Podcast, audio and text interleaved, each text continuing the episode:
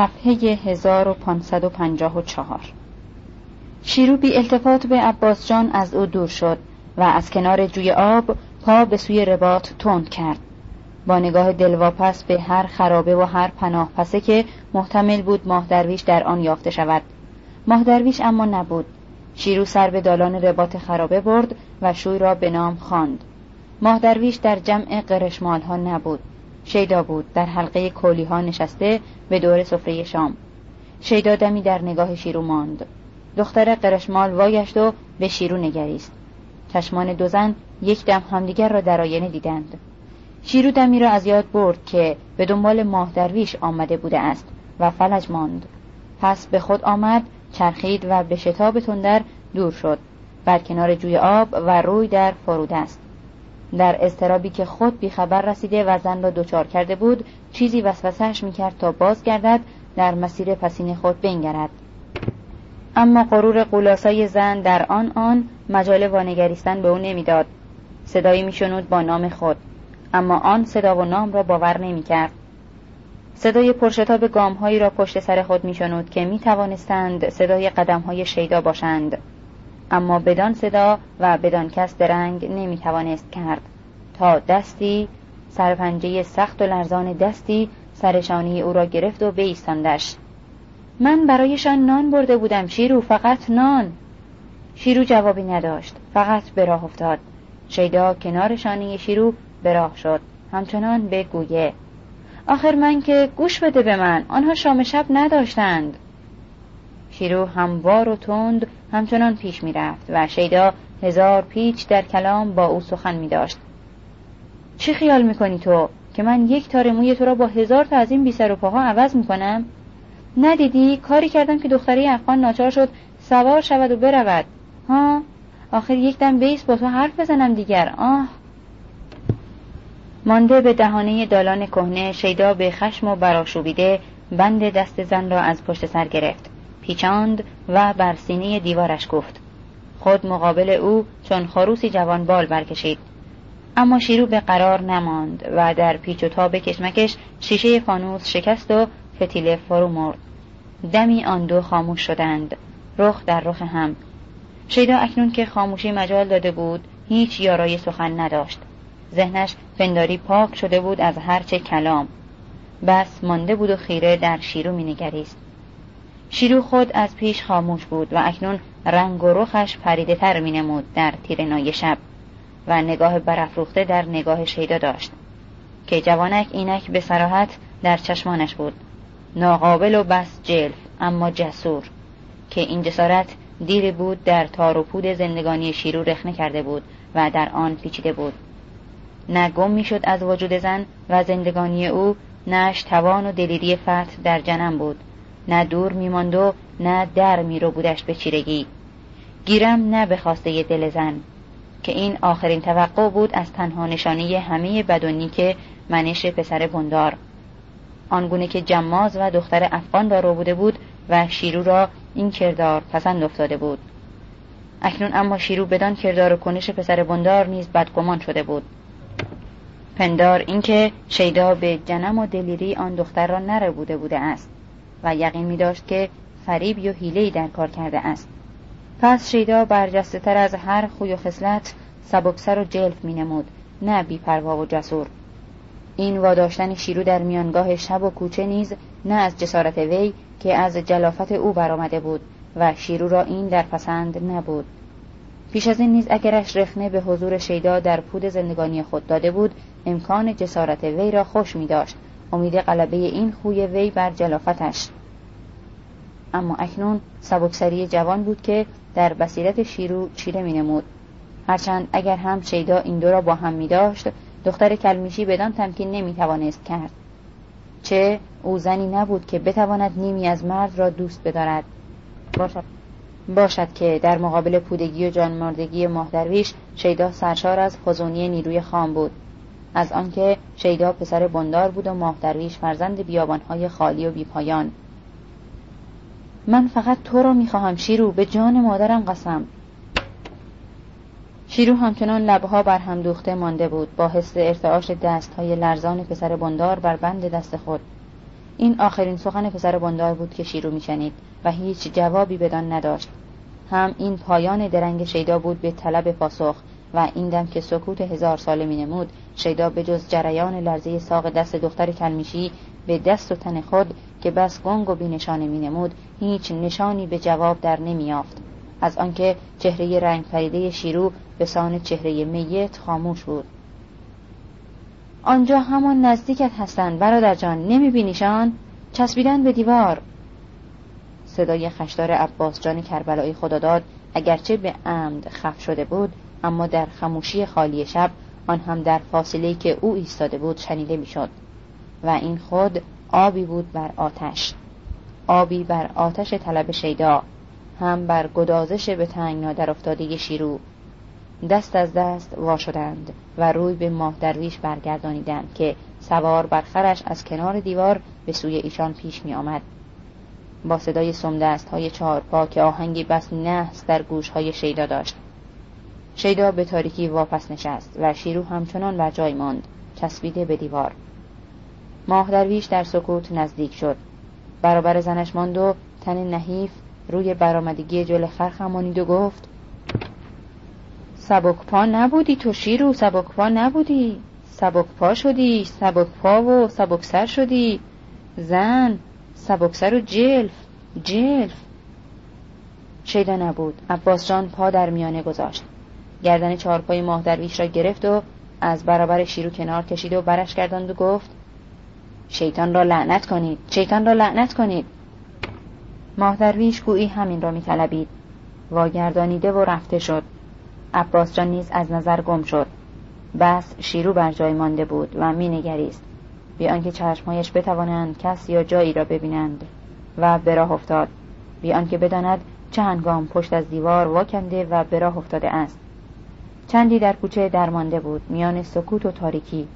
تا انگار صدای پاهای کوچه را پر کرد و گوشهای شیری را وا جنبانید. خوابگردان گویی سوی صدای پاها روی و شانه چرخانید. مردها از خانه علی خاکی از دهانه باریکه کوچه بنبست بیرون می آمدند. بیرون آمده بودند و اکنون در حد فاصل دالان کهنه و میدان حمام بودند. شیرو همچنان در مردان مینگریست که میان شب به هیئت های گنگ در حرکت بودند. مردانی که در نگاه شیرو بسیز و مختر و نیرومندتر از همیشه می نمودند و دیده می‌شد که از یکدیگر جدا می شوند هر کدام در جهت و سوئی. در جایی که شیرو احساس می کرد نزدیک به اوست پهلوان بلخی دست در پس گردن ماه درویش انداخته بود. روی و پیشانی ماه درویش را به نزدیک چشمها و ابروان خنجری خود پیش کشانیده بود و با خشونتی آشکار در کلام حجت بر ماه درویش تمام می کرد دیدمت که جاسوسی می کنی سید. این کار را مکن تو اولاد پیغمبری. نمی‌خواهم در این قلعه چمن شرم دامن تو را بگیرد. جاسوسی مکن. این حرف آخر من است به تو سید. همچو کاری مکن.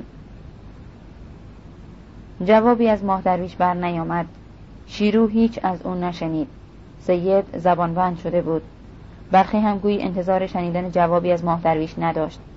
بس اینکه با او این سخن را تمام کرده باشد.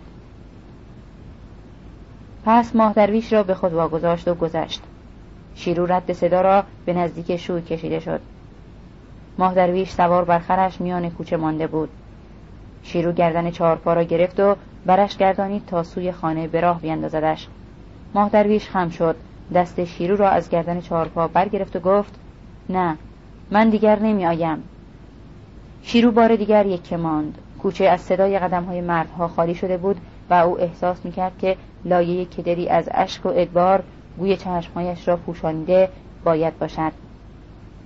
نیت هیچ کار و کرداری در خود نیافت و نه نیز میل به نگریستن در هیچ چیز و حس گوش سپردن به هیچ صدا و هیچ خبری را. تو برو خانه شیرو. شاید من یک جوری آوردمش سید را. شیرو هم به سان خوابگردانی که عباسجان راهش مینمود سوی دهانه دالان کهنه قدم برداشت. بی هیچ گفت و واکنشی که گویی این دم هیچش اراده و اندیشه در وجود نبود. گم که از نگاه شد عباس جان گردن خر ماه درویش را برگردانید و از کنار دیوار به راه انداخت. می گذرد سید جان. دنیا پر است از این اتفاقات. بگو ببینم تو آن ریز جسه ای را که پیچید زیر دالان کهنه به جا نیاوردی؟ ها؟ نشناختیش؟ به نظر من که موسا آمد. موسا نبود؟ بی تفاوت و یخ هم بی اراده و بی کمترین حسی به نیک و بد آنچه میگذشت ماه درویش پاسخ داد. نمی‌دانم. هیچ نمی‌دانم. چشمایم جایی را نمی‌بینند. ندیدند. چی می‌گویی سید؟ به نظرم همون بود که از بلخی جدا شد. پیش از اینکه بلخی تو را آنجور خار کند. برخی را هم از صدایش شناختم نه از اینکه به خالی خاکی هم که رفتی ندیدیشان ندیدی؟ چرا؟ دیدم. ها کیا رو دیدی؟ ریت ها را. بیشتر ریت ها بودند. خب چی می‌گفتند؟ چی می‌کردند؟ قرآن قرآن در میانه بود. ستار بود آنجا و قسم به قرآن میخوردند همه رعیت ها که یعنی ستار رعیت ها را هم قسم می‌کرد؟ نمی‌دانم. هم قسم شدند؟ هم قسم شدند. تو خودت دیدی؟ شنیدی؟ هم دیدم هم شنیدم. دریچه باز بود و من؟ خب من روی قنه جل خم شدم و نگاه کردم. خب دیگر هیچ هیچ هیچ آنها پشت سر من غیبت نمی کردند عباس جان رفته بود و ماه سوار بر خر سرگردان خود در کوچه گویه می کرد. صدای سرخی عباس جان پای دیوار تختبام بندار را خبر کرد. در بالاخانه بر هم خورد و عباس جان صدای پاهای بندار را شنید که از روی تختبام سوی پله ها رفت. فرو دوید و دمی دیگر در به روی او گشود. شیدا را ندیدی؟ عباس جان به درون خانه قدم گذاشت زنجیر را در پشت سر خود به حلقه زلفی انداخت و گفت گمانم همانجا باشد پیش قرشمال ها آنجاها لغمه گیر آورده انگار. بندار عباس جان را سوی دالان و راه پله بالاخانه برد و صدای او به زیر سقف دالان تاریک گنگ و گم شد. عباس عباس جان پس کجا رفتی تو؟ عباس جان! ها عباس جان های عباس جان. نومید و به هم چلانیده تر از پیش ماه درویش در میان میدان خالی عباس جان را به نام خواند. و چون صدایی جوابی نشنید خرش را به راه انداخت و گیج و قافل و ندانمکار حیوان را به دور خود چرخانید. و باز گوش و هوش بر هر جای بر جای خود در میان خلوت میدان ماند. بیان که بداند یا بتواند سوی به رفتن بیابد. دیواری برابر عادت دیرین او قامت برآورده بود.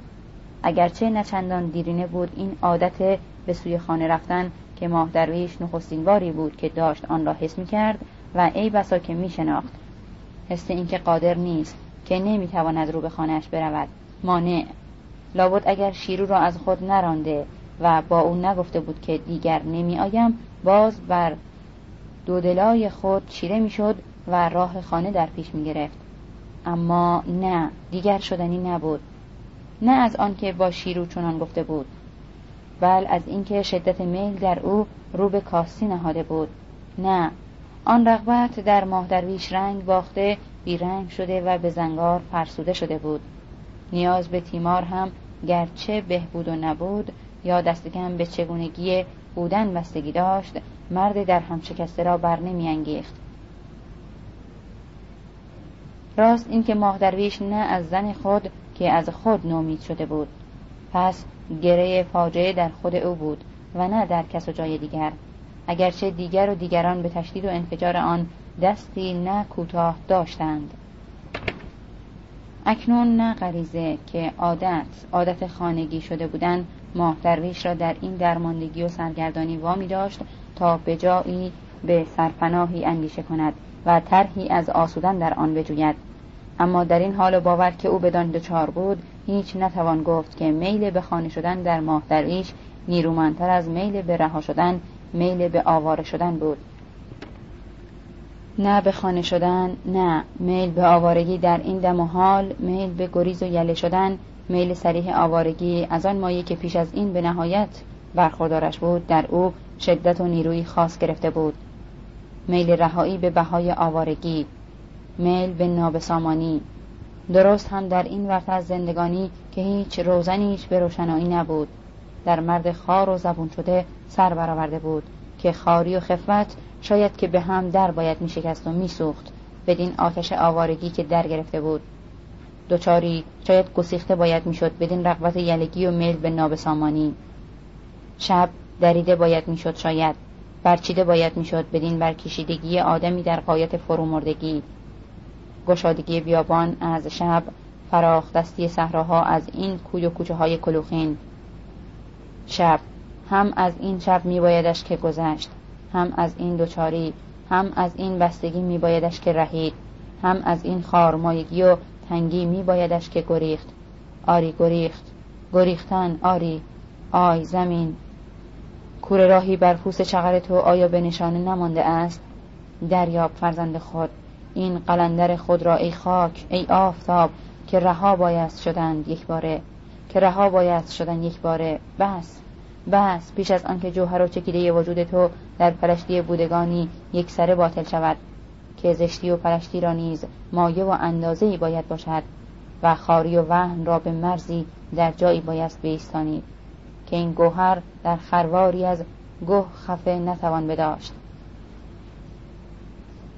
شیرو دیگر از آن تو نیست ماه درویش. شیرو دیگر نباید از آن تو باشد. حق نیست شیرو از آن تو باشد. و این نه به دست توست و نه به دست او. این را که شیرو از ماه درویش باشد تمام زندگانی رد کرده است. درنا را به آسمان خود آزاد و به هل مرد این از تهمانده وجود خود. این مانده را جنون کن و برکش. شیرو به من بد نبوده است نه. او به من بد نبوده است. دورکش من خاریکش من بوده است. دلم را نیازرده به نیت شر. درست و به قواره بوده است شیرو. با من که شد نادرست و بر قواره شدیم. بگذار او قواره خود را باز بیابد. پیشتر از آنکه او از قواره بیفتد. نه من دیگر به خانه بر نمیگردم هرگز. در خانه بلخی باز بود. خانه بلخی دری نداشت که بسته باشد. ماه درویش سوی خانه بلخی گرفته بود و اکنون که خرش را به درون چهار دیواری میراند حس می‌کرد به جاتر از این کاری نمی‌توانسته است انجام بدهد. که در میان اهل قلعه چمن با آن همه زخم زبان که ماه درویش از بلخی بر جان داشت احساس می‌کرد به غیر بلخی دیگری را ندارد تا بتواند به او پناه برد. بیبیم ندامت فردا از این کار خیش. و مردم ما آن بازماندگان از تبار ایاران چه شوق غریبی در چشمانشان شعله می‌کشد به هنگام گرفتن دستانی که پناه خواه آمده اند. پناه هم بده پهلوان فقط امشب. بلخی به پیشواز ماه درویش از بیخ دیوار شترخان برخواست و چشمهای ستار به هیئت و رفتار ماه درویش که اکنون سر و شانه بر برآمدگی پالان خمانیده مانده بود براق شد. موسا از جای برخواسته و به درنگ و تردید ایستاده بود. بلخی ماه درویش را از روی پالان پایین گرفت و بیخ دیوار نشانید ماه درویش به ناگاه بغزی کهنه در گلویش ترکید پیشانی بر زانو گذاشت و پشت بر آمده و هایش یک پارچه به لرزه در آمدند. حرف نمی توانست بزند اما به آسودگی و رهایی می گریست. موسا کنار سید بر زمین نشست و برخی به آوردن جامی آب سوی در اتاق نشیمن رفت ستار نیز همچنان زانوها در قلاب دستها خیره به ماه درویش مانده بود. برخی جام آب را پیش آورد و پرسید کی اتابت کرده سید آقا؟ دلت خیلی پر است ها؟ بیا بیا جرعه آب بخور. بخور بد نیست آب. ماه درویش پیشانی از آینه زانو برداشت و با آن چهره که تنگتر و فشرده تر از پیش می نمود چشم در چشم بلخی لب و گونه هایش بیشتر از پیش به لرزه درآمدند و کاسه های بزرگ و گود افتاده چشمهایش بار دیگر قچه اشک شدند و هیچ به جواب نتوانست بگوید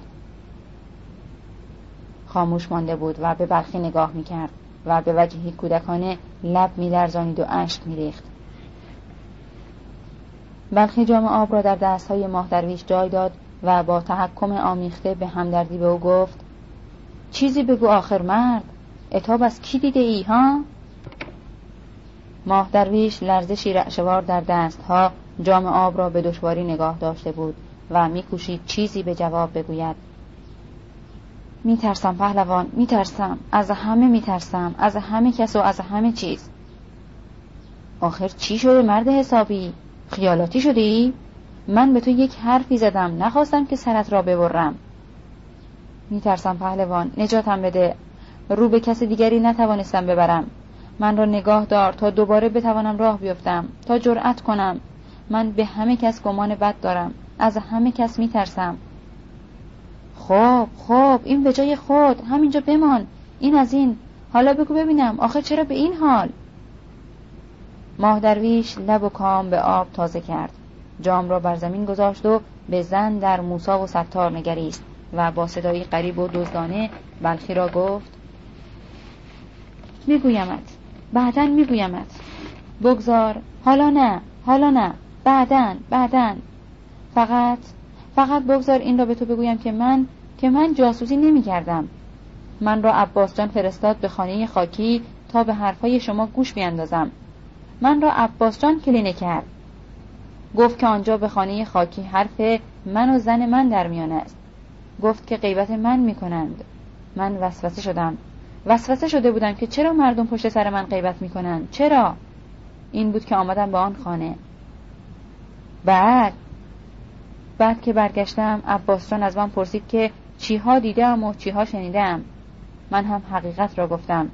گفتم که قرآن را دست استاد ستار دیدم که داشته همه را هم قسم می‌کرده. همین. همین را به او گفتم. ماه درویش برگشته بود و به ستار مینگریست و ادامه داد بعد از آن به من گفت که شیرو شیرو دنبالم میگشته. رفتم که دنبال شیرو بروم که هیچ هیچ می‌گویم. بعدا به خودت می‌گویم پهلوان. ماه درویش در نگاه کنجکاو ستار بار دیگر به سخن آمد. یک چیز دیگر هم از من پرسید. آن چی بود؟ موسا را. پرسید که موسا را دیدم که از خانه بیرون آمده باشد. من گفتم که ندیدم. ماه درویش آب بینی و گونه ها به کف دست پاک کرد و موسا بیقرار برخاست و گفت از فردا کارگاه تعطیل می شود تا خرمنها ورچیده بشود. من هم شاید به صحرا آمدم کمک تاجلی. ستار از جا برخاست و بدرقه موسا همراه او به راه افتاد. بلخی ماه درویش را گفت که نان آبزده هست برای شام. ماه درویش یک سیگار خواست. برخی گفت که ستار باید سیگار داشته باشد و برخاست و به رد ستار رفت و سیگاری برای ماه درویش آورد. ماه درویش تکیه به دیوار داد و سیگار را به لب برد. برخی پرسید که برای خواب جای سید را کجا بیندازد؟ بیرون یا در شترخان؟ ماه درویش گفت که درون شترخان از آنکه آفتاب صبح آزارش نخواهد داد. پس ورخیزم و برای زیراندازت یک تکه جل بیاورم. شرمندم پهلوان شرمنده. بلخی با پلاسی کهنه بازگشت و جای ماه درویش را درون آخر طرف راست روی لایه کاه کهنه تیار کرد و بیرون آمد. ماه درویش را برداشت و به درون برد. ماه درویش خواست که خرش را هم بلخی به درون بیاورد و نزدیک خودش کنار آخر ببندد. بدان که فردا مردم به صحرا هستند و او خود باید بتواند سوار چهارپا بشود. بلخی چنان کرد و پیش از آنکه ماه درویش را به خود واگذارد گفت گمانم از بابت شیرو باشد این اتاب تو سید. اما این را یقین بدان که همش زیر سران شیدای حرام لغمه است. از کنار آخر ماه درویش که برمیگشت در پی حرف خود و انگار با خود گفت عاقبت من این شیدا را می‌کشم. چی با خودت می‌گویی؟ ستار برگشته و دم در طویله ایستاده بود و لبخند به لب داشت. گودرس بیرون آمد و سر به نکوهش خود تکان داد و گفت تو کجا میخوابی؟ جایت را می‌خواهی پشت بام بیاندازم؟ کیف دارد ها؟ ستار گفت من می‌روم. می‌روی؟ این وقت شب به کجا می‌روی؟ می‌روم به هاشم آباد نصف شبی؟ هنوز خیلی مانده به نصف شب. برخی رفت تا تخته کار ستار را از کنج دیوار برایش بیاورد. ستار خود آن را برداشت. تسمش را به شانه انداخت و مهیای رفتن گفت با قدیر هم سر و کله بزن جانور خطرناکی است. اما شاید به سر و کله زدنش بیارزد البته فقط از جانب خودت. برخی سنگنایی تن را روی پای چپ انداخت و گفت یعنی که یعنی که بهش بفهمان برای نزدیک شدن به همچه کارهایی باید از خیلی رزالتهایش دست بکشد. برخی بار دیگر پا به پا شد و با تردیدی در کلام گفت از خود تو بارها شنیدم که همچو آدمهایی ما کم نداریم. ستار از کنار گدال به طرف کوچه راه افتاد و لبخندی بر لب گفت هستند همه جا هستند. باز هم در میان ما اکثریت با اینها نیست. اما دست کم تا آنجایی که در مسئولیت ما هست چشم و گوشمان را باز می‌کنیم. داریم رفقایی را که سیاهی لشکر را بیشتر میپسندند. داریم رفقایی را هم که پابند سیاهی لشکر خالی نیستند. بعضی ها شوق را دوست دارند بعضی ها عشق را. اما این قدیر ما زخم خورده و کینه جوست. به جایش این بد نیست. خوب هم شاید باشد.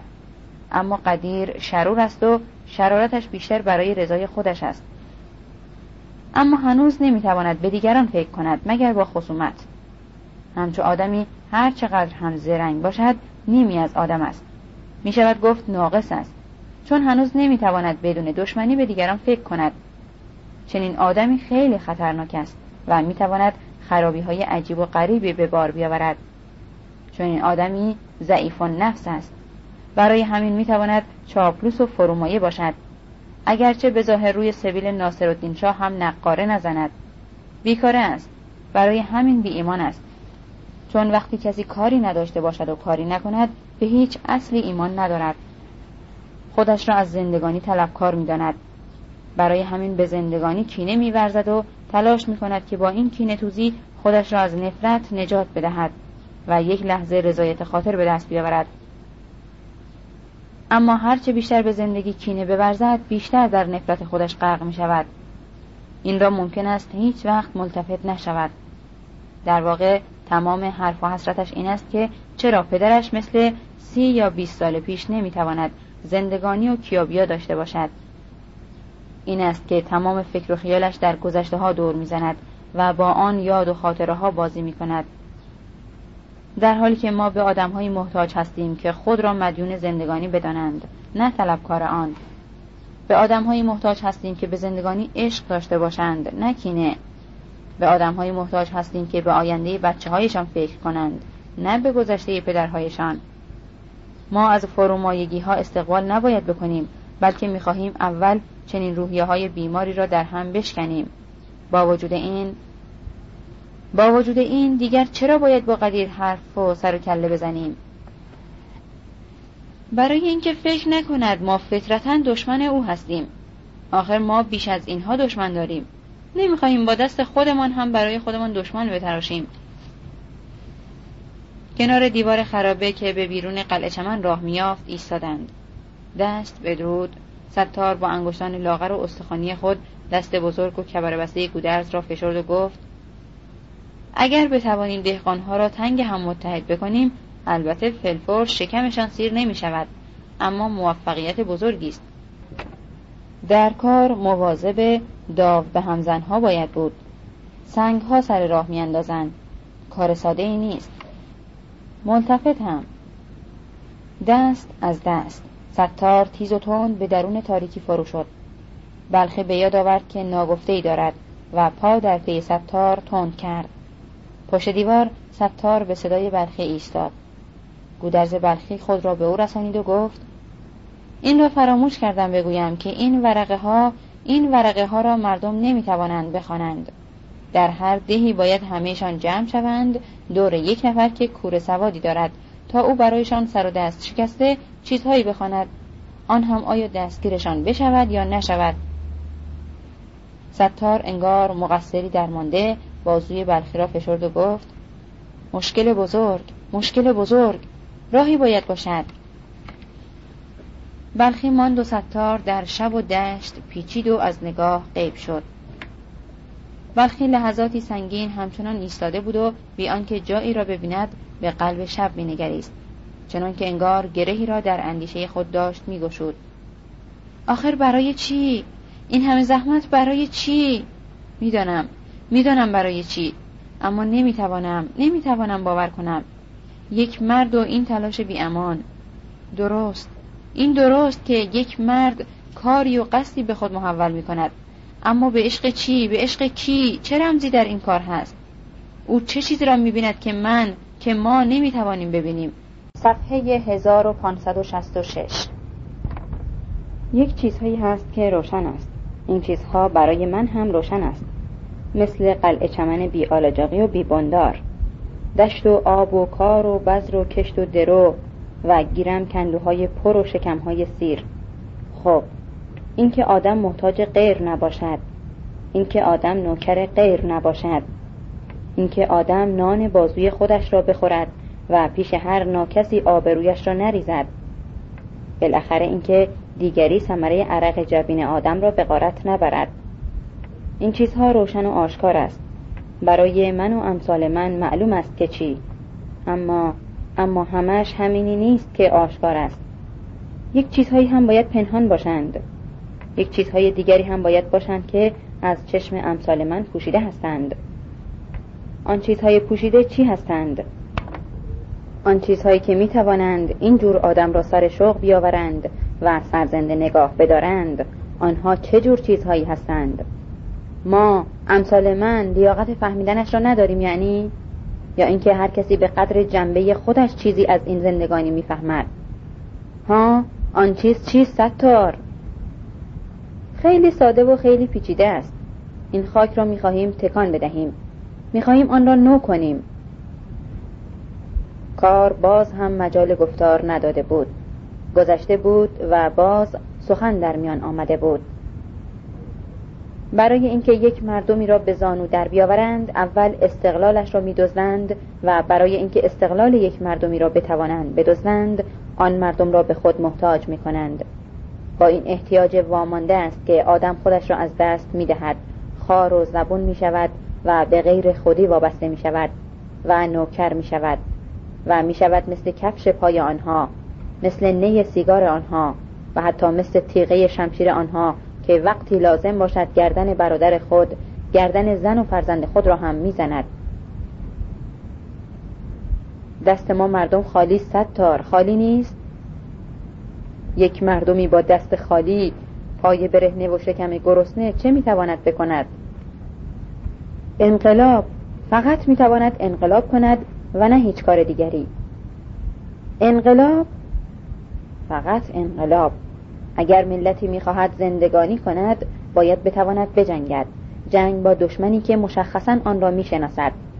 خودت می‌گویی ما مردمی هستیم با دست خالی پای برهنه و شکم گرسنه. خب در این جنگ انقلاب ما مردم چی از دست می‌دهیم؟ بلخی به تعمل خاموش مانده بود و سپس دمی دیگر لب گشوده بود.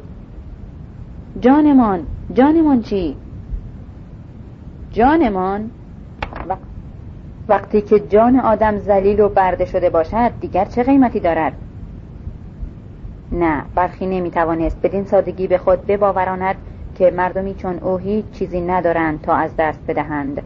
این درست که نوکران اجنبی این مالکان املاک و اربابان مردم چیزی برای مردم برای من و تو باقی نگذاشته اند. اما چیزی باقی نگذاشته اند فقط. گرسنه و برهنه بداشته اند مردمان را از پوشاک و آشیانه و نان. اما برهنه بودن باز هم بودن است. گرسنه و بی آشیانه بودن باز هم بودن است. بودن باز هم بودن است و همین بودن که چیز نمی نماید عمده ترین چیز است. بودن در آفتاب بودن در بیابان بودن در برف و در آتش بودن در آتش باز هم بودن است. نه مگر پدران و پدران و پدران چو بلخی هایی بیچیز بوده اند و بوده اند. نه مگر با خار بیابان در آمده اند از سیاه سرماهای هزار زمستان و هم با مشتی دانه و جرعه آب برگذشته اند از معابر پراتش آفتاب هزار تابستان. قوت از ریشه های گیاهان و آب از برکه های پرلجن با تن پوشی از پوست بزرگرد نه بدان مایه و اشکال که در جاهایی و در کسانی این معنا برانگیخته بود آشنا به اندیشه ها و ایار گودرز بلخی نبود که در پیشینه و آموخته های کسی چون گودرز بلخی آدم به دارندگی چیزهایش نبود که بود بل آدم فراخور دارندگیش آدمی دیگر بود که چیزها بس در چگونگی بودن اثر می داشتند نه در جوهره بودن. از اینکه انسانی که گودرز بود نه بدان چیزها خیشاوندی داشت و نه ارج و قدرت و حاکمیت آن چیزها را می شناخت. چرا که بلخی دست آخرین آن چیزها نبود و نبوده بود هم تا چیزی از آن بداند اندیش آفرینی آن پیشکش. گودرز بلخی در تمام طول و پهنای عمر خود گزارش به کارخانه آن هم معدود کارخانه هایی که در همه این خاک بودند نیفتاده بود. گرچه گزارش به شهر افتاده بود و در شهری که او می شناخت اصلا کارخانه نبود تا بدان معنا که بار این دائیه بتوان بر خود هموار کرد که در همه شهر یک دباغ خانه بود و یک کارخانه برق با چند سیمبان و خدمه و دربان و یک کارخانه پنبه که می‌رفت تا برپا بشود. دیگر دکانهایی بودند به ساختن کفش و کلاه و نمد و قند و خیش و چارشاخ و بیل و کلنگ. به جای کارخانه کاروانسرا بود. آن هم نه یک و نه دو بسیار. به جای شرکت و ماشین و پیچ و مهره و آلات و آهن و پولاد و هرچه از این دست حجره بود و چهار پایان و هیزم و داس. چیزی نبود تا آدمی در حصار چیزها در حصار آفریده های خیش بی چیز و بی خیش شده باشد. خفت بود و خلوت ناداشتن. چندان که چشمانداز چیرگی بیچیزان بر چیزها نیز بس ناچیز و تنگ مایه می نمود درست اینکه گودرز بلخی هیچش به دست نبود. اما بار آنکه چیزیش به دست بود بر گرده زمین بود و بر گذر آب و بر عهده بازوان رعیت. چون این بود که به وقت هم قسم شدن بلخی دست خود را بر دست دیگران بیگانه یافته بود و سوگند را ملایمتر از دیگران حتی ملایمتر از دل به دوجاترین رعیت آلاجاقی یاد کرده بود. شگفتا که چشمان ستار لبریز از شوق و برق وجد بود. آخر او که رعیت نیست سرگشتگی و کلافگی پیش از آنکه بیشتر در همش بپیچاند روی از شب و بیابان بگردانید و قدم سوی خانه کشید. بلخی در گذر از کنار دیوار آمد و شدن سایوار شیدا را بر آن سوی جوی آب حس کرد. بی آنکه سر سنگین خود بنگریستن در او بالا بیاورد که زبانش یارای کمترین کلامی نداشت. چه رسد که حوصله و حال شوخ طبعی و کنایه حتی به تک ای به تمامی بسته بود. گاو سیستانی به قید و یوق پندارهای پیچیده خود تنها و یگان راه خانه بود چهار دیواری خانه. تا چه پیش آید؟ شیدا نیست که در گذر از برابر بلخی به وجه دیگر احساسی هم از آن گونه به او داشت بیمیل و بیزار از کمترین کلامی پیچیده در پندارهای خود سبک پای و برم از او گذشت و با جلدی و شتابی جوانسر سوی خانه ماه درویش قدم به دالان کهنه گذاشت و درون انبوه تیرگی دالان گم شد. دمی دیگر دست به روی قلب پرتپش خود گوش بر در خانه ماه درویش خوابانیده بود. گمان اینکه نفس کشیدن او را تمام مردم دنیا به شنیدن گوش خوابانیده اند. هم از این دانسته و ندانسته بیمی گنگ را چیره بر سراپای وجود خود می‌دید. چیزی که هرگاه مجال بازنگری در آن میافت به چشم خود او بیگمان بس عجیب مینمود. حال و حالتی بود که در چنین لحظاتی بس به اتفاق بر پسر بندار روی نموده بود. قریب اینکه شیدا حس می کرد چشم های پدرش هم در این دم او را نگاه می کنند و این وهم یاد حراس های دوران پیش از بلوغ شیدا را از پدر در او برانگیخته بود و گمان ترس از بندار را خلیده به روح خود احساس تازه میافت شاید این وهم از قصد و نیت او از تنگنای خلجان جوانی او برآمده بود که ترس می آورد و شیدا تجلی ترس و خشم را جز پدر خود نمی شناخت. هرچه و به هر روی این بیم بود که جلوه نموده بود در او. اگرچه در مثال پدر شیدا اما در عین حال فرزند همچو پدری بود به رخی دیگر و پای واپس نمی توانست کشید. اکنون که تا به دینجا آمده بود پس تا این بیم نابهنگام قصد و خیالش به نگرداند. دست بر در خانه کوفت و چندان نپایید که شیرو در به روی او گشود. انگار آماده دیدار. و خشک زبان گفت بیا. شیدا بی کلامی و حتی بی توان نگاهی بزن قدم در حیات تنگ خانه گذاشت و شیرو زنجیر در را به زلفی انداخت. از کنار شانه شیدا گذشت و قدم درون اتاق گذاشت به پرداختن فصلی کار خود. شیدا کنار درونه آستانه در دمی در کار و کردار و آمد و شد خاموش و چالاک شیرو نگریست و از آن پس بر هاون شکسته بیخ دیوار نشست.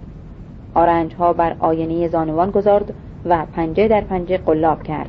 بی آنکه بتواند نگاه از خط ابروی زن که انگار بس تیزتر از همیشه مینمود بردارد. بخچه بندیل جمع می‌کنیم. شیرو لنگی جوراب پشمی نیم بافتنی را که سرانجام یافته بود روی ساروق گسترده میان اتاق انداخت و هم به گونه رفتارش خشک و بریده گفت می‌روم. می‌روی؟ پرسا شیدا راست شد و برپا ماند. شیرو به گره بست بالهای ساروخ نشست و گفت می‌روم. شیدا گام پیش گذاشت و ناتوان از پنهان داشته التهاب لحن خود پرسید کجا می‌روی آخر؟ شیرو به خشم و نیرو گره دوبال ساروق سفت کرد و گفت همانجا که بوده ام به محله سر چادرها شاید فردا درو می افتد نمی‌خواهی خوشه ورچینی؟ نه من خودم بالا سر دروگرها هستم خوشه چینی؟ نه چطور می‌توانی بروی شیرو؟ شیرو به نگاه سر برآورد اما شیدا تاب نیاورد روی برگردانید و نه با شیرو گفت من این عباس جان را می‌کشم. شیرو بی التفات به آنچه شیدا با خود می‌گفت گفت گمان مبر که از تو رنجیده ام و از این است که دارم می‌روم. نه همچو خوشخیال مباش. زلفی هایی مثل تو لایق آن نیستند که دختر کلمیشی از آنها برنجد. قهر من از همه تان است. به درماندگی کودکانی شیدا پرسید از من از من چرا؟ شقاوتی فشرده در کلام و نگاه شیرو به جواب گفت تو تو دیگر کی هستی؟ من از همه تان می‌گویم.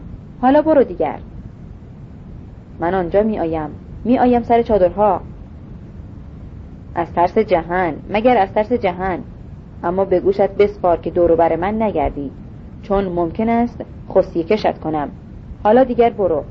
برو از خانه من پسر باب قلی شیرو. شیرو دشنه آماده را در قلاف جای داد. آن را بیخ کمر زد و گفت مخواه که بی سکه ترت کنم. همین حالا برو. نمی‌خواهم دیگر چشمم به رویت بیفتد. برو. همین حالا برو. شیرو برخواسته و تیغ برهنه را مانند بود. شیدا رعشه بر اندام ایستاده بود. ایستاده نه به ایستادگی و سماجت که به ناچاری پوک و پوده. با لرزی نهفت زانوان. روی بر باید میگردانید. روی برگردانید و تن بر پاهای نااستوار به بیرون کشانید. هم بدان درماندگی از حیات به کوچه رفت تا در کنجی بنشیند و سر تاب برداشتهش را میان دست ها بگیرد مجال اگر بیابد. چندان نپایید این به کنج نشستن پسر بندار. شیرو در نگاه ناباور او از در به آمد از برابر گذر کرد و راه به زیر دالان کهنه کشید. تا سیاهی شیرو در سیاهی گم نشد شیدا همچنان به نگاه در پی او بود و از آن پس برخاست با شتاب و در پی او گام تند کرد. بی آنکه دور تواند کرد بیم کودکانه خود از خود و شرم خود از گسیختن آن همه پندارهای خوشایند خود. در یک حجوم کوتاه که دختر کلمیشی بر او آورده بود. پس در حد ناتوانی و ناباوری بس شاید از آنکه با چنین کردارش جایی برای بودن خود در خود باز کند در تشویش و عذابی جانکش از این ناباوری کردار خود سایه زن را دنبال می کرد بی آنکه پاسخی به چرای درون داشته باشد. اما شیرو بدان گونه که گام می‌کشید به بیرون شدن از خموشکن کوچه های قلعه جمن هیچ سرمویی خلل در باور و یقین به کاری که در پیش گرفته بود برای کسی باقی نمیگذاشت. بس چالاک و به عزم می‌رفت. آهوی دشت را مانند برم از گمان کمند. عمده کار او گویی برون رهیدن از درون دیوارهای قلعه چمن بود و بیرون از کوچه و دیوارها هیچ قید و قراری نه.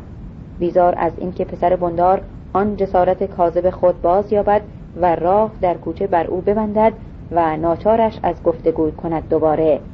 این بود اگر که در استوار رفتنش هنوز رمشی در پای و پهلو داشت که میپنداشت شیدا هنوز رهایش نکرده است و به رد می آید و پس می باید تا رهیدن. راسته کوچه را تندتر و چابکتر عبور کند. اما شیدا نیامده بود و بیرون قلعه چمن شیروک گمان ردگیری پسر بندار و به تاراندن او دست به قبضه دشنه برد و واپس نگریست شیدا نبود. شیدا نیامده بود. شیروز خندی به دندان روی در بیابان به راه افتاد و گویه کرد. سگ خانگی سگ خانگی. صفحه 1573 بخش نوزدهم بند یکم. ماه درویش بسیار دیر بیدار شد و هنگامی که پلک گشود و درون آخر گرده به گرده شد احساس کرد شکمش از گرسنگی پیچ می‌خورد. با وجود این میل و دل آن نداشت تا خود را جمع جور کند. خود را از درون آخر به بالای خر خود سوار کند و به هر مشقت و دشواری روز را شروع کند. پیش از این نه بهانهای که اجباری ماه درویش را وامی داشت به موقع از جای برخیزد. شال و کلاه کند. به خانه باب قلی بندار برود و دست به کار روزانه هرچه که بود بشود. بگیر از پاکیزه کردن آغل و آخرها تا چینه دادن به مرغ و خروسها وارسی کردن به مالهایی که به صحرا برده نشده بودند خمیر کردن توپاله ها و جز آن. اما از آن پس که به دست جهانخان سرحدی از بام به زیر افکنده شد دیری نپایید که دریافت کارش را از دست داده است. و به تدریج چنان دور و بیگانه از کار و از خانه بندار شد که احساس کرد پای رهوار هم اگر می داشت باز هم نمی توانست رو به خانه بندار برود چرا که جای او به زودی پر شده بود و خانه و آقل و انبار بندار بینیاز از وجود او شده بود. خود این شکستگی و ناخوشی هم ماه درویش را خسته و خموده کرده و ناتوانی تن او را بر شیب کهولت واهلیده و بازش بدان عادت داده بود. شاید ماه درویش را نیروی درون می باید و می توانست واجنباند. اما این نیز در او فرسوده شده بود. حال و روحیاتی چون شوق و میل و وجد که پیش از این بیشتر در پیوند با شیرو معنا و جلوه می گرفت می رفتند که در ماه درویش به تمامی زایل شوند. گمان که زایل شده بودند. چنین اگر نبود و ماه درویش به تمامی نابود نشده بود پس در چنین فصل و روزی که درو دشت آغاز شده بود او نمی بایست دقیقه آرام داشته باشد. هرچند هم بدین شکست بستگی چون بسا درویشان دورگرد که در این فصل خرمن کوچکی از دسته های فیض فراهم می آوردند و هر روز نیز بر تلاش خود در بیش ستاندن فیض از دست سالاران صحرا می افزودند ماه درویش اما دیگر نه آن ماه درویش بود و نه این یک. و نه مشخصا ماه درویش دیگر تا به حال پای در راهی بگذارد. او دم به دم دوره خود را خود را از دست داده بود. دیگر او گده نبود و گدا هم نمی توانست که باشد. دست کم تا دیگری بشود اکنون هیچ می نمود جنازه بی امیدی که دستانی حتی او را به گورستان برند. بیخ دیوار مقابل در ارتفاعی همسان پیرمرد درون آخر افتاده بود و یک چشم او در میان انبوه موها باز بود. و انگار به تارهای انکبوت سقف نگاه می‌کرد. ماه درویش خود را که بالای جل خرش کشانید درون آخر مقابل شبه گنگی بیش ندید. اما روی جل که جابجا شد و به کنجکاوی در مرد خیره ماند مردی کهنه را دید که شب پیش ندیده اش بود و از بودنش هم درون شترخان خبری نداشت و خود همین ندانستن بیم او را چند چندان می افزود بیشتر از آنکه پیرمرد اگرچه به سقف خیره مانده بود اما ماه درویش احساس می کرد از کنار تنها چشمش او را هم می پاید و چشم پوشیده در قبار مرد درست به یکی از شیشه های کدر و چرکین سر بام خزینه حمام مانند بود. هم بدان سنگینی و سکون. درنگ نکرد. سر خر برگردانید و از در شترخان بیرون زد و بی آنکه به پشت سر خود نگاه کند از حیات خانه بلخی که در آن کس نبود و تنها قفل پشت در و کوزه زیر تاق ایوان تنور به چشم می‌خورد به بیرون هی کرد. کوچه در آفتاب لنگی ظهر تموز یک سر خالی و خاموش بود. هیچ جنبنده در آن به چشم نمی‌خورد. چنان مینمود که هیچ نفیری از آن بر نمیدمد.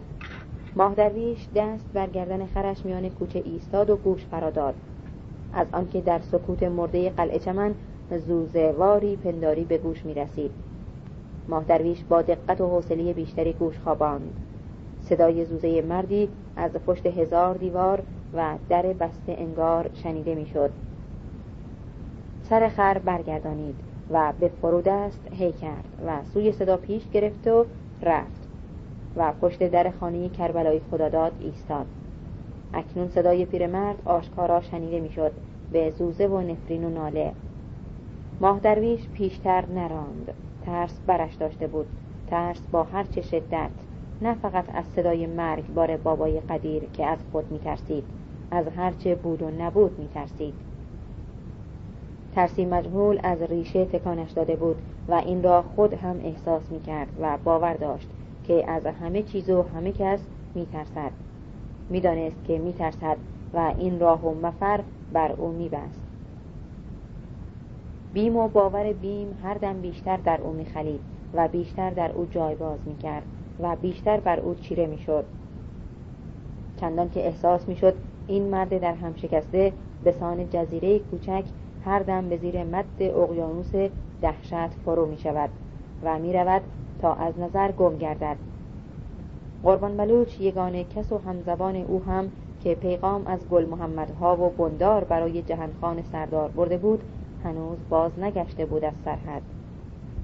راه کچ کرد و سوی بالادست راند و در میدان دم حمام آنجا که شب با شیرو سخن گفته بود به یاد آورد که نباید رو به خانهش برود و خرش را از رفتن وابه داشت راهی دیگر نمانده بود دشت یا خانه. نیز این را به یاد آورد که از گودرز بلخی بیش از یک شب پناه نخواسته است. هرچند که بلخی مردی نبود تا دست رد بر سینه ماه درویش بگذارد. اما دیگر سخن بر سر یک شب یک شام نبود که دم و آستانه دوری دیگر بود. چشم بر هرچه بستن یا چشم از هرچه بستن و دست از هرچه بشستن. خودت هستی ماه درویش؟ بابا گلاب از درون تیره دالان کهنه به در آمد و گفت از سایه بهتر می‌توانم چیزی را میان آفتاب ببینم. باورم نمی‌شد که خودت باشی. نه که همه به صحرایند گمان بردم غریبه ای کسی باشی. من که دق آوردم از صبح. گوش بیانداز نفیر هیچ جانوری را نمیشنوی. تو چرا مانده ای ته قلعه؟ لابد گمان می‌بری بنیت کفاف نمی‌دهد زیر آفتاب راه بروی ها؟ ماه درویش خاموش مانده بود و بابا گلاب عصا می‌زد و سوی او پیش می آمد دیگر نیت کردم راه بیفتم بروم طرف دشت. هر چقدر سخت باشد در این آفتاب بهتر است از این تنهایی. از صبح دارم میگردم میان کوچه ها حتی یک نفر را هم به سلام و علیک نیافتم انگار که آدمها را با انبر ورچیده اند این قرشمال ها هم توبره و علوقی هاشان را ورداشتند و رفتند به دشت. شکر. بابا گلاب اکنون نزدیک پوزه خر ماه درویش ایستاده بود. لابد شنیده ای که امشب روزخانی است به خانه بندار. روزخانی از طرف آلاجاقی. منتفت هستی؟ خود با قلی بندار رفته به مقیسه که روزخان بیاورد. چون که روز اول دروی دشت است. برای این لابد. خب باز هم خودش کار خیر است. هر وقتی که بنده خدا رو به درگاه اهدیت برود خداوند او را ناامید بر نمیگرداند. هیچ وقت. لابد آلاجاقی هم یک دم به فکر خالقش افتاده و می‌خواهد میان این همه گناه دنیوی یک اندازه هم ثواب اخروی برای خودش ذخیره کند. خوب است خوب است. اما خدا را خوش نمی آید که دست امثال من و تو را از این فیض محروم کند. بالاخره من هم می‌توانم یک دهن مصیبت بخوانم. تو هم که مشغلت همین مصیبت خانی بوده. از سید تلفنچی من هم این کار ساخته است. یک مجلس روزه خواندن. خب البته صلاح مملکت خیش خسروان دانند. اما این حرف از قدیم مانده که چراغی که به خانه رواست به مسجد حرام است. اما خب ما گلایه نداریم. حالا چرا همینجور آن بالا نشسته ای و لبهایت را میم گرفته ای سید؟ سرش را برگردان بروی میان دشت. خرد هم که الحمدلله چهار ستونش درست است. راهش بیانداز برویم دیگر. هم فال است و هم تماشا. می‌خواهی برویم یک چادر شب ورداریم علوقی کنیم روی خرد تا بتوانی چهار بغل گندمی که فیض می‌گیری جا بدهیش میان علوقی ها؟ ها چرا همینجور مانده ای ها ماهدرویش گفت گدایی کردن هم از یادم رفته بابا گلاب. چی؟ گدایی کردن؟ این حق توست این سهم جد توست سید جان. هم سید اولاد پیغمبری هم اینکه دیگر دستت از هر کاری کوتاه شده هم اینکه علیل و زمینگیری بر دیگران واجب است که به تو فیض برسانند. این تکلیف خدایی است. آن هم در همچه سال و ماهی. ماه درویش به تأکید گفت ملتفت نشدی بابا. من فراموش کردم. کارم را از یاد بردم. بابا گلاب گردن خر را گردانید و با پرخاشی دوستانه گفت این چه حرفی است که می‌زنی. همچو کاری را کی می‌تواند فراموش کند؟ هنر چیزی است که نه گم می شود و نه دزد آن را می‌تواند بدزدد. این حرف را از قدیم گفتهاند. ماه درویش ایستادگی نکرد و گذاشت تا خرش به راهی که بابا گلاب آن را هی می‌کرد برود. از قلعه که به در می‌رفتند صدای مسخ شده بابای قدیر بیشتر دور و گم می‌شد. دو پشته زورش نمی‌رسد خرد؟ نه؟ ماه درویش به بابا گلاب روی گردانید و گفت نه که خر زورش نرسد اما این کتف و کمر خودم نباید به جایی بگیرند فقانم بلند می شود هنوز. از مال رو تپه شخی خری با بار گندم و مردی ریز اندام در پس پاهای خر کله پا کرده بودند و سوی قلعه می آمدند بابا گلاب چشمهایش را تنگ کرد. نگاه دشوار به خر و مرد دوخت و تا بیایند و بگذرند به مرد خدا قوت داد. پاسخی اما شنیده نشد. بابا گلاب که هنوز نگاه به رد رفته مرد داشت به حیرت در ماه درویش نگریست و پرسید عبدالحسین مورچه بود؟ نبود. چرا به نظرم؟ بابا گلاب بار دیگر روی به رد رفته مرد گردانید و با خود انگار گفت هی خدا انصافت بدهد مرد. از تکلم هم مزایقه می کند لال بشود زبانی که جواب سلام مسلمانی را نمی دهد پیغمبر اسلام صلی الله علیه و آله و سلم پیش سلام بود همیشه. خانه خراب. به دل مگیر بابا گلاب به دل مگیر. شاید نشنیده باشد. بابا گلاب به گلایه گفت این نیست نه این نیست سید جان.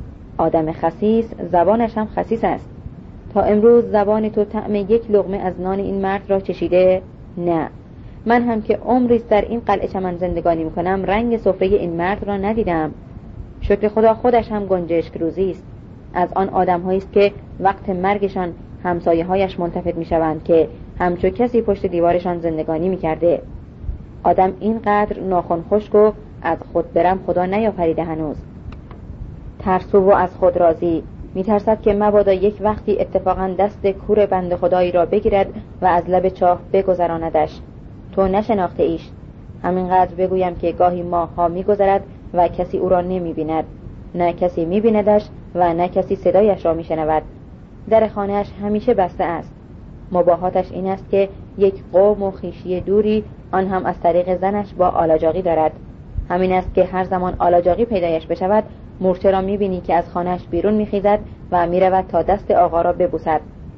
اما حسابش دور در نمی آید آن تملق ها و خنده های هم نمی توانند نجاتش بدهند. عاقبت یک روز هم که از عمر مورچه باقی مانده باشد آلاجاقی آن یک لغم زمین را از چنگ او بیرون می کشد آخر زمینش تنگ زمین های خدا یک گندم مهر به دل همچو آدمهایی بیندازد پیش از آنکه سرشان را بگذارند روی سنگ لحد. سنگ خدا نفعش به دیگران می‌رسد و این آدم ها نمی‌رسد. آخر آدمیزاد میان قبرستان هم که راه برود به سنگ قبرها نگاه می کند و ذکری می اما این مرد لعنت خدا. نه غیبتش نباشد. سی سال است. سی سال هم بیشتر است که از دامادیش میگذرد. اما هنوز که هنوز است وقتی که عید به عید می‌خواهد برود به شهر دستبوسی آلاجاقی همان قبا نظامی شب دامادیش را از بخچه در می آورد و برش می کند انگار نه انگار که بیشتر از سی سال بر این رختها گذشته است. اما یقین دارم که اگر بال قبایش را بگیری و یک کن بزنی مثل کاغذ جر می‌خورد. دیدیش که اطمینان نمی کند گندمش را میان دشت خرمن کند. دلش روا نمی دارد که چهار تا مورچه نیم منبارش را به دندان بگیرند و ذخیره زمستانشان به لانه هاشان ببرند. گندم را میکشاند به خانهاش همانجا خرمن می‌کند میکوبد و باد می‌دهد تا مبادا یک پر کاهش را باد ببرد. زمینش هم شکر خدا کنار دشت آقای آلاجاقی به سر کچل میماند. انگار که خاک و بارش برکت ندارد اصلا. خداوند هم یک پسر بهش داده که به گورزادها میماند. آه هم اندازه یکی از خصیتین خر تو. صفحه 1579 ماه درویش که پنداری گوش به گفتار بابا گلاب نداشته بود بی هوا پرسید از پدرزن پهلوان بلخی چه خبری داری بابا گلاب؟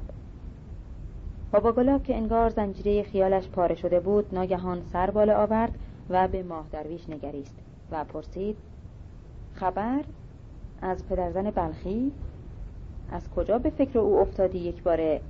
نه نمی‌دانم. چند گاه است که ندیدمش. نه به یادم انداختیش. در جوانی با هم رفیق بودیم. سال قحطی سال وبایی آن زمانها خیلی قلچماق و کاری بود. چهار ستون بدنش درست بود. اینجا کنار همین کال. بالاترک خیلی بالاترک. من و او با لغمان بیش از نصف مردم قلعه چمن را گور و کفن کردیم.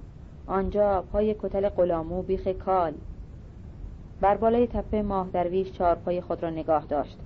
دشت گندم اینک در نگاه بود. مالامال خفته به زیر آسمان تموز. یک سر مانند پنجه خورشید. بابا گلاب گفت می‌خواستم چیزی به خودتو بگویم ماه درویش. گوش با من داری؟ ها بگو. بابا گلاب گفت من تو را به جای فرزند خودم می‌دانم. من به جای پدر شما ها هستم. تو و شیرو من می‌خواستم بابت خودت و شیرو با تو گفتگو کنم. گوش با من داری؟ نه نه. ها؟ ماه درویش بی سخن مانده و به خود بود. چرا آمدم؟ دشت و گندم و آفتاب و مردم. خشاخش خشک گندمزار. آواهای دشت تکاپوی مردم. آسمان و خاک و گرما در هم می شدند همدیگر را می شکستند و از هم بر می و از این همه هیاهوی گنگی در گوشهای ماه درویش می ریختند و در نگاهش موج بر می داشتند و به نشانه های گنگ و بینشان بدل می شدند و گره در گره انگار بر گلوی ماه درویش فشار می آوردند زردنای دلپذیر گندمزار موج موج ملایم یال دشت که رمش گله گله خرگوشان را می نمود مردم کار و دشت زنان و مردان و کودکان چارپایان یله بر نهرد نودرویده خرمنی که به بلندی یک کمر برآمده بود. آسمان زلال فراسوی دشت که تا دورها از فراز کوه دو براران بر میگذشت در چشم و در نظر ماه درویش انگار وهم بودند. انگار گمان بودند و باستاب این همه جز فشار بر خاطر ماه درویش هیچ نبود. چرا به دشت آمدم؟ اندیشیدن به اندیشیدن دیگران ترسیدن از اندیشیدن دیگران درباره تو این حد بیخودی است که تو در خود چندان جلف و سبک شده ای که بیم داری از اینکه دیگران چگونه به تو خواهند اندیشید. هم از این رو هیچت در اندیشه نیست جز اینکه به طبع دل دیگران خود را برقصانی و بچرخانی. پس بی خود شده ای. از آنکه نقطه اطمینان در خود را گم کرده ای. از دست بداده ای و به اسارت داوری های این و آن در آمده ای. بدین هنگام دیگر تو نیستی که با دیگران روزگار میگذرانی بسانی که دیگران با تو. بلکه این تصور ترس زده حضور دیگران است در تو که تو را از تو باز ستانده است. و این تو نیستی دیگر که گام برمیداری و سلام می‌گویی. بل این یک گره گناه است که در هر گام و هر کلام استمالت میجوید به تبرای خود از نگاه داوری دیگران. که این داوران را تو خود از بهر خود تراشیده ای به براعت خود از گمان گناه. و این بیماری تمام بیریشگان است به هنگام بیکسی که این بیکسی صد چندان اوریانتر می نماید آن که دست تو از هر گونه کاری کوتاه شده است. اگرت دستی به دسته منگال می بود همین دم مجالی نمی داشتی به بیم داشتن از نگاه و نظر دیگران که خود مبرا می بودی از هر گناه و هر وهن. آن اتصال و وصل آن ربط پوست و ناخن و گوشت و تو با خاک و با کار تطهیر می نمود تو را دست کم در اندیشه تو. اکنون اما عجیب و غریب می نمایی از آنکه عجیب و غریب هستی. در هیچ نقطه ای ربط و اتصال نداری. پس زاید بر زمینی ایستاده ای زاید بر زمین ایستاده ای و زاید هم می نمایی پس بیم داوری دیگران می فرسایدت از آنکه داده این داوری از پیش روشن است. تو محکومی. این است اگر از نگاه و گویه دیگران می حراسی و حتی لب جنبانیدن دو تن را با هم دیگر در بابی دیگر تاب نمی توانی آورد. از آنکه گمان می‌بری سخن از تو می‌گویند که غیبت تو می‌کنند که پیرامون بود و نبود تو بد می‌گویند. و این حد بیخودی است حد بیخودی. من می‌روم بابا گلاب من می‌روم. ها؟ ماه درویش. جوابی نبود. ماه درویش روی از دشت و بابا گلاب برگردانیده شیب تپه را سوی آفتاب فرو شدن پایین می‌رفت. هم بدان آهنگ که آمده بود. در نگاه بخت زده بابا گلاب. او ماه درویش نبود که کمانه کرد و از آن طرف رفت. بابا گلاب. از راه کلاته کال نقی مزار شیب تپه را با مادگاوش بالا آمد و نگاه به رد ماه درویش کنار بابا گلاب ایستاد و ادامه داد. دشت گندم این دست است. درویش از آن دست می رود تعجبی است. بابا گلاب بی سر جواب روی از رد رفته ماه درویش برگردانید و به راه دشت گندم قدم برداشت. نقی مزار هم پا به پای بابا گلاب به راه شد و شاخبند گاوش را به دنبال کشید. بابا گلاب زد و زیر لب با خود گویه می کرد و می رفت. بس گاه قدم سست می کرد به رد رفته وا می نگریست و باز رفتن از سر می گرفت. می‌گویند امشب روزخانی است به قلعهتان بابا گلاب. بابا گلاب کوتاه گفت ها بله بابام ها بله. از طرف آلاجاقی ها بله بابام می‌خواستی از طرف کی باشد؟ عجب ندارم اصلا باید بار گناهش را سبک کند او.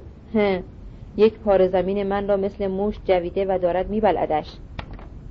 کاش چشم و چارت به جا می بود و می بردمت سر زمین تا می دیدی اصلا سفره زمین کج و پاره شده از قواره در رفته. این سالار رزاق جواب خدا را چی می‌خواهد بدهد در آن دنیا؟ هر سال که رعیت ها می آیند دشت فلق را شخم بزنند. یک باری که پیش می آیند میان زمین من. رزق من را خدا می دهد اما این زمین هم وسیله رزق من است بابا گلاب. رزق وسیله می خواهد آلاجاقی این وسیله را می خواهد از من بستاند. خدا را خوش می آید بابا گلاب به مرد همدندان خود وانگریست و گفت به من چرا می‌گویی این حرف ها را؟ به خودشان چرا نمی‌گویی؟ میترسم بابا گلاب میترسم. بابا گلاب گفت حالا که میترسی حرف از یک چیز دیگری بزن.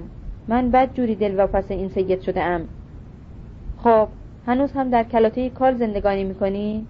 چند خانوار جمعیت دارد حالا؟ آن سالها که بیش از سه خانوار نداشت. حالا شده پنج خانوار. خب چه کار داری از این طرف ها؟ نقی مزار به گاوش اشاره کرد شاخبندش را پیش کشید و گفت می‌برم نهرد بچرانمش. آخر یک کلاته است و همین مادگاب در نخستین خویر درو شده نقی مزار گاوش را به چرا واداشت و بابا گلاب از او گذشت و اسازنان سوی دروگران رفت. ماه درویش چرا واگشت بابا گلاب؟ تاجلی پشتکش حلقه ریسمان بر تخت پشت از خرمن باز میگشت و از کنار شانی بابا گلاب چنان تند گذشت که اگر هم بابا گلاب قصد پاسخ به او را می داشت شاید معطل شنیدن جواب پرسش خود نمی‌شد که این مرد ریز نقش گویی فنر در زانوان داشت و چون هر سال و همیشه تیز و قبراق و براه و پاکیزه کار خود به انجام می رسانید بی آنکه در میان کار لبهای نازکش را مگر به نیاز از هم به کلامی بگشاید. تاجلی پشتکش سر و گوش و پشت و بغلها قچ عرق آهوی تیزپایی را مانند پشته گندم را که راست بر پشت کرده بود به خرمن میرسانید و هم بدان تیزی و شتاب به پشت درو باز میگشت. ریسمان خود به سالار می سپرد و پای پشته تازه‌ای که مهیا شده بود زانو در زمین میکوفت تا سالار رزاق و شیدا پشته را بر پشت او سوار کنند و او با چم و شیوه خود به نرمی زانو و کمر راست کند و از آن پس تیز و چابک راه خرمن در پیش بگیرد. بار به منزل برساند و بازگردد. پیش از معطل ماندن پشته مهیا شده بر زمین. خدا قوتت بدهد تاجلی خدا قوت. عمرت زیاد بابا گلاب. عمرت زیاد. ماه درویش واگشت و رفت بابا گلاب. همون خودش نبود که همراهت بود. چرا؟ چرا بابا جان؟ چرا؟ تاجلی باز دور شده بود و صدای بابا گلاب به گوش او نمی توانست برسد. اگر هم قصد می داشت که حال و واقعه را حکایت کند.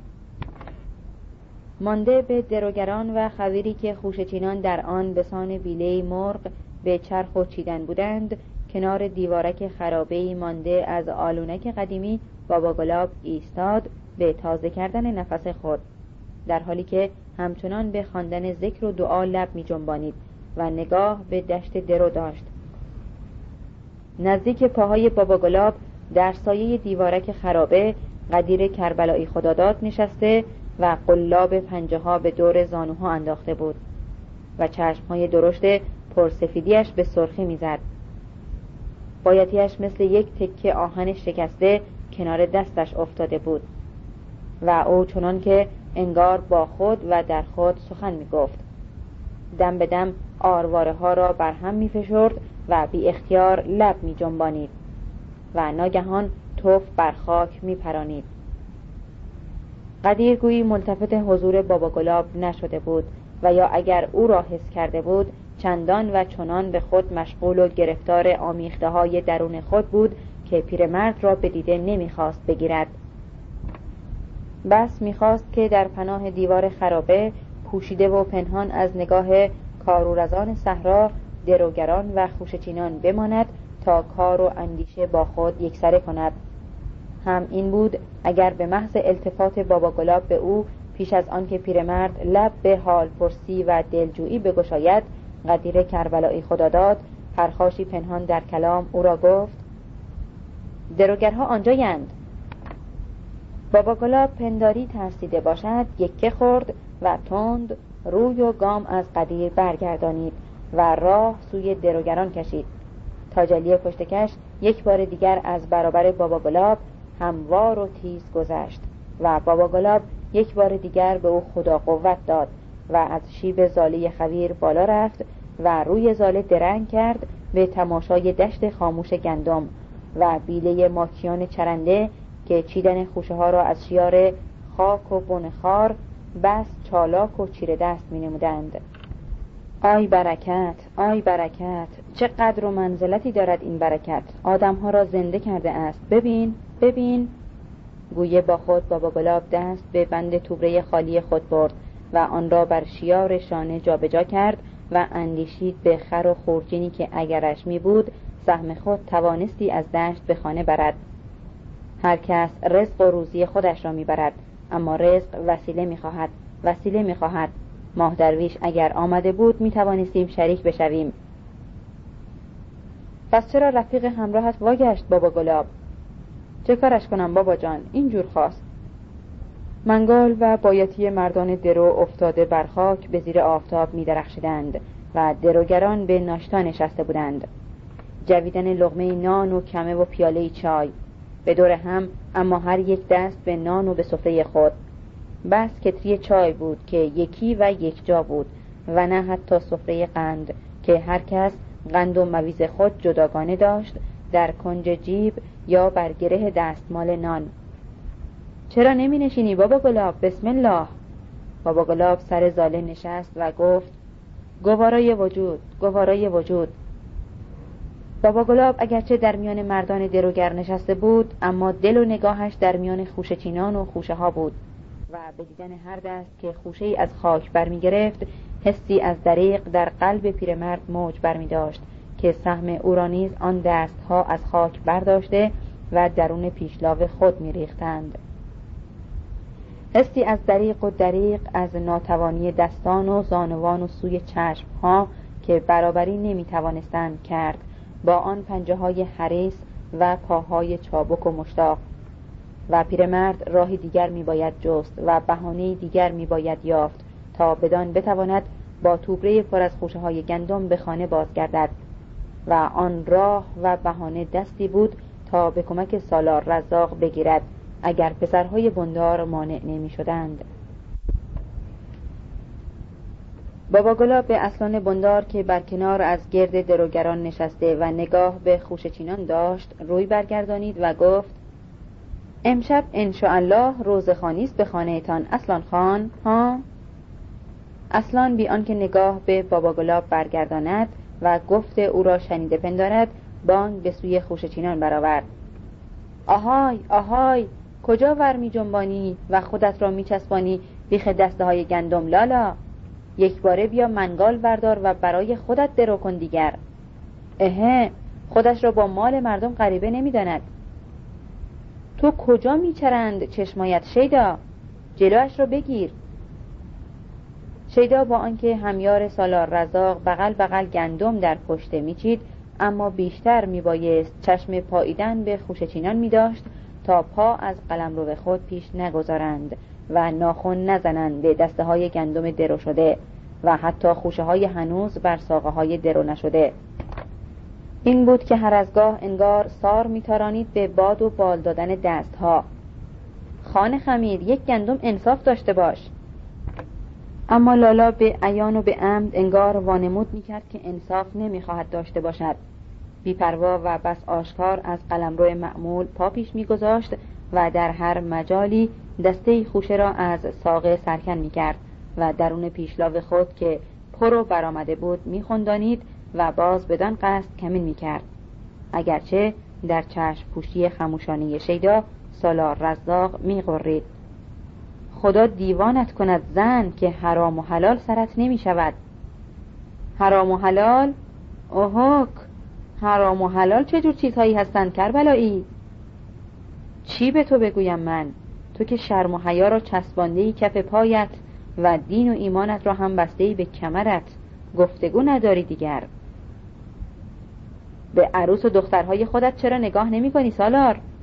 غروب که شد بگو بیاین من را با هم تاخت بزنیم. خوبت شد؟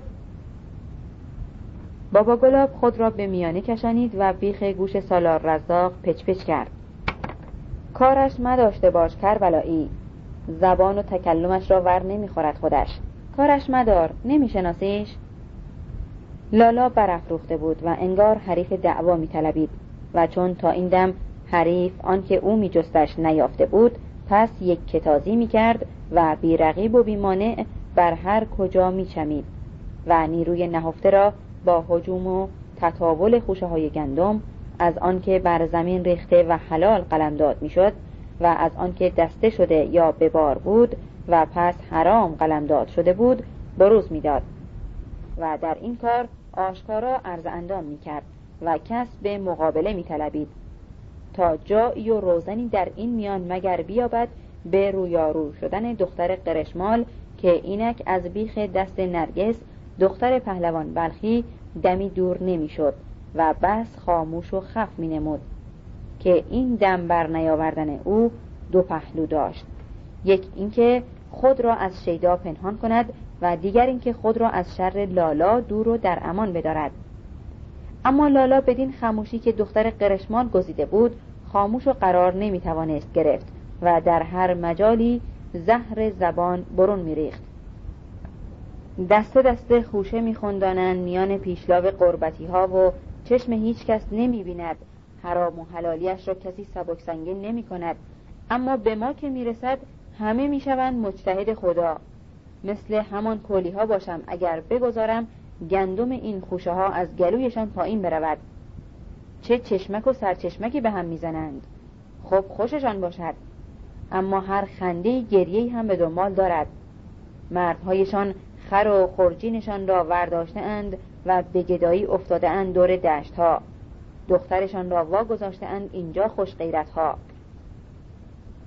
این همه اما بهانه بود که لالا را به قرش وامی داشت یا بهتر آنکه گفته شود مانع فروکش قرش های پنهان و آشکار لالا بود.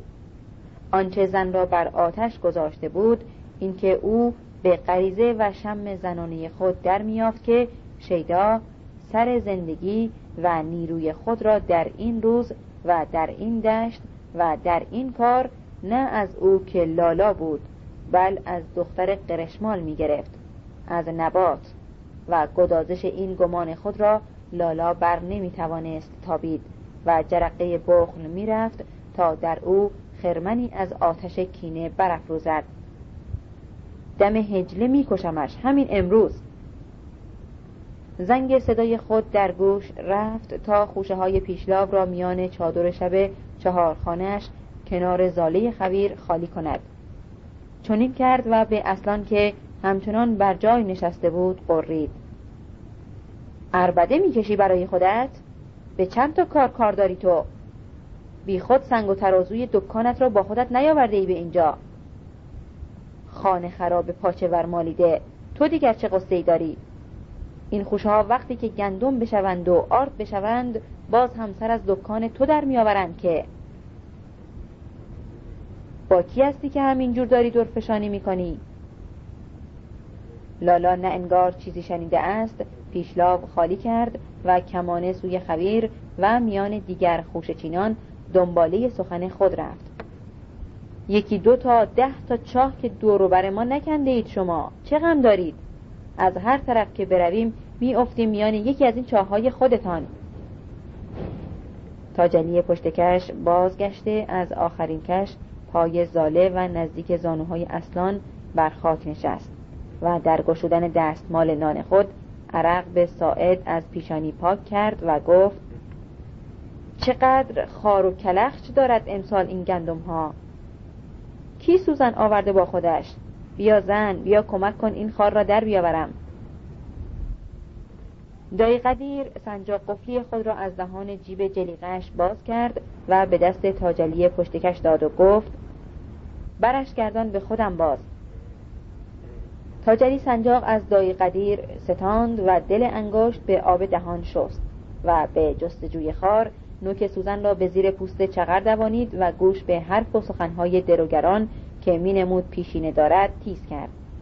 اصلا که انگار تا این دم از کار روسفید بیرون آمده و شانه به شانه دیگران درو را پیش برده بود قدرت و غروری که حق خود می‌دانست در لحن گفت تو داوخواه شدی که قدیر را به درو بزنیم ما پهلوان. وگرنه هم بابای من می‌دانست و هم همه اهل قلعه چمن این را می‌دانستند که قدیر کربلایی خدا داد کون کار ندارد. کسی هم که نتواند هم بکشد و پا به پا درو کند مایه لنگی کار است. دایی قدیر لبهایش را میم گرفت و پی حرف اصلان نرم گفت هر که سهم برابر می‌خواهد باید کار برابر هم بتواند تحویل بدهد. اصلا به تعرض حرف خود را دنبال کرد. مغز خر نخورده اند. دیگران که مزد زحمت کشیشان را بدهند کسی مثل قدیر کربلایی خداداد بخورد. برای چی؟ علیل است یا مستحق؟ دایی قدیر هم بدان نرمش و دقت گفت نقل خیرات هم اگر باشد ما خودمان آنقدر مزدبر نیستیم که بتوانیم جور دیگران را هم بکشیم. در سکوتی که افتاد دایی قدیر خود ادامه داد نکارگی هم فخر نیست پهلوان. بلخی خاموش مانده بود و یله بر آرنج تن بر شیب زاله لمانیده بود و پنجه در خاکدانه های ترد و پوک سر مشغول داشته بود. عبدالحمید قاطمه و دلاور نیز خاموش بودند. و گوش به زنگ اینکه از این گفتگوی چه بیرون آید. چشم و نگاه به دهان این و آن داشتند. آن دو به سبب احساس قربتی که در جمع داشتند و خود را بیگانه می‌دیدند دل آن نمییافتند تا باطن خود را بروز دهند. گرچه بر ایشان یقین شده بود که قدیر کربلایی خداداد مرد درو نیست و با آن بایتی بدخوابش به غیر اینکه گندم را نفله و نابود کند کاری از دستش ساخته نیست. تو نگاه کن به ردی که او درو می کند مثل باد خزان خوشه می ریزد خوشه چین ها سر و دست می شکنند تا بتوانند از رد قدیر خوشه ورچینند. براتلی سالار به اسلان بندار گوش داد و باز سر فرو افکند و همچنان که پیش از این بود خاموش ماند. او هم از آغاز گفتگو خود را کنار کشیده و خاموش گرفته بود. نه به خوی پدر از سر حزم و احتیاط. بل از آنکه دهقان بود و هم دروگر و حال که خود سر به دو آخور داشت. نمی‌خواست باعث قطع نان دیگری بشود. دیگر اینکه خبر از نظر بلخی داشت که می‌خواست قدیر کربلایی خداداد به کار زده بشود و در این راه بی تلاش نمانده بود. پس براتلی دورتر از دیگران به قرینه اصلان بندار روی زاله نشسته بود و به همان حد که اصلان زبان تعرض دراز می داشت. براتلی سالار نگاه خاموش و منتظر را زبان و لب فرو بسته بود و هر از گاهی دم منگالش را با پشت تیغه چاقویش سیغل می‌داد بنا به این باشد من سر وا می‌زنم از درو. به بابام هم می‌گویم عین حقیقت را. پشت حرف اصلان دای قدیر لب ورچید و نرم گفت من هم به همچنین بلخی همچنان تکیه بر آرنج و یله بر خاک شیب زاله از زیر ابروان خنجریش به دای قدیر نگریست و دمی در او خیره ماند. دای قدیر نگاه دزدید و روی گردانید و دست به برگرفتن بایتی خود از خاک پیش برد. بلخی نه نگاه به کسی معین گفت من منگالم را با بایتی قدیر عوض می کنم. این درد شما را دوا می کند. اصلان بندار بی آنکه به چشمهای بلخی نگاه کند روی به طرف او گردانید و گفت نقل بایتی و منگال نیست پهلوان. نقل غیرت و بازوی مرد است. برخی به جواب هیچ نگفت. آشکار بود که اصلان بندار قصد و نیت خود یکسره کرده است و آنچه بدین سراحت بروز می‌دهد نشان از دشمنی و کینه ریشهدار دارد که پسر بندار نمی‌خواهد در هیچ آن پوشیده بداردش. کینه که اگرچه به ظاهر ساده مینمود اما در باطن چنان نبود. و ریشه در دویی و خصومت دو خانوار سرشناس قلعه چمن داشت و می‌رفت تا به نابودی یکی از آن دو منجر بشود. در همان حال که مینمود جان گرفتن دیگری را این جدال در بطن خود میپروراند که این چگونگی و چگونه شدن را می‌شد در زوزه های کربلایی خداداد و نعره های باب بندار حتی به عیان دید. در یک سوی جدال پدر قدیر بود.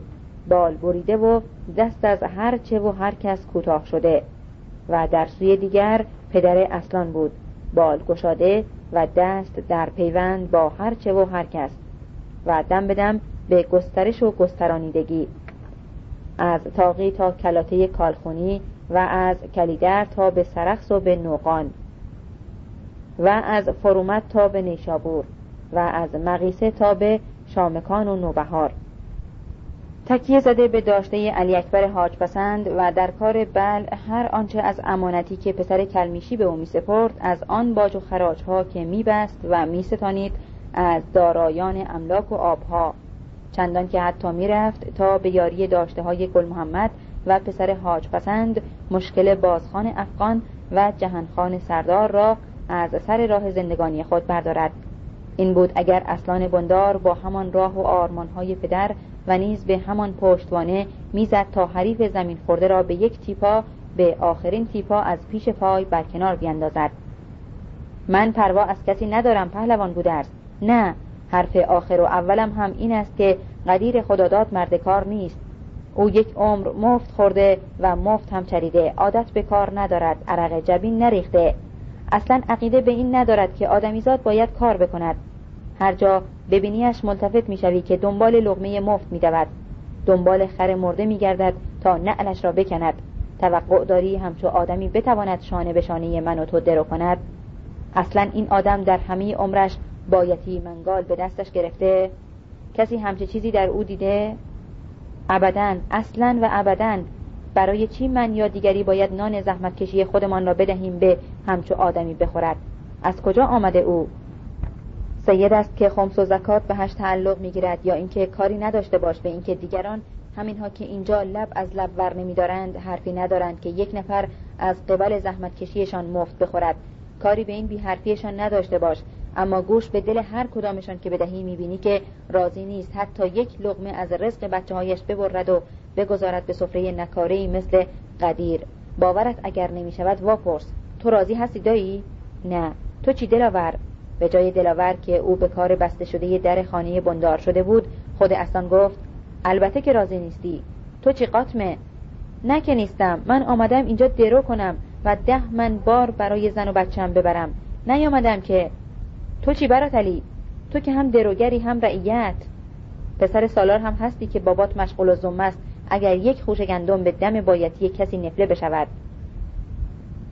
برات سالار را پسر بندار به ناچاری در گرفت او نه می‌توانست پاسخی روشن داشته باشد و نیز نه می‌توانست بی جواب بماند.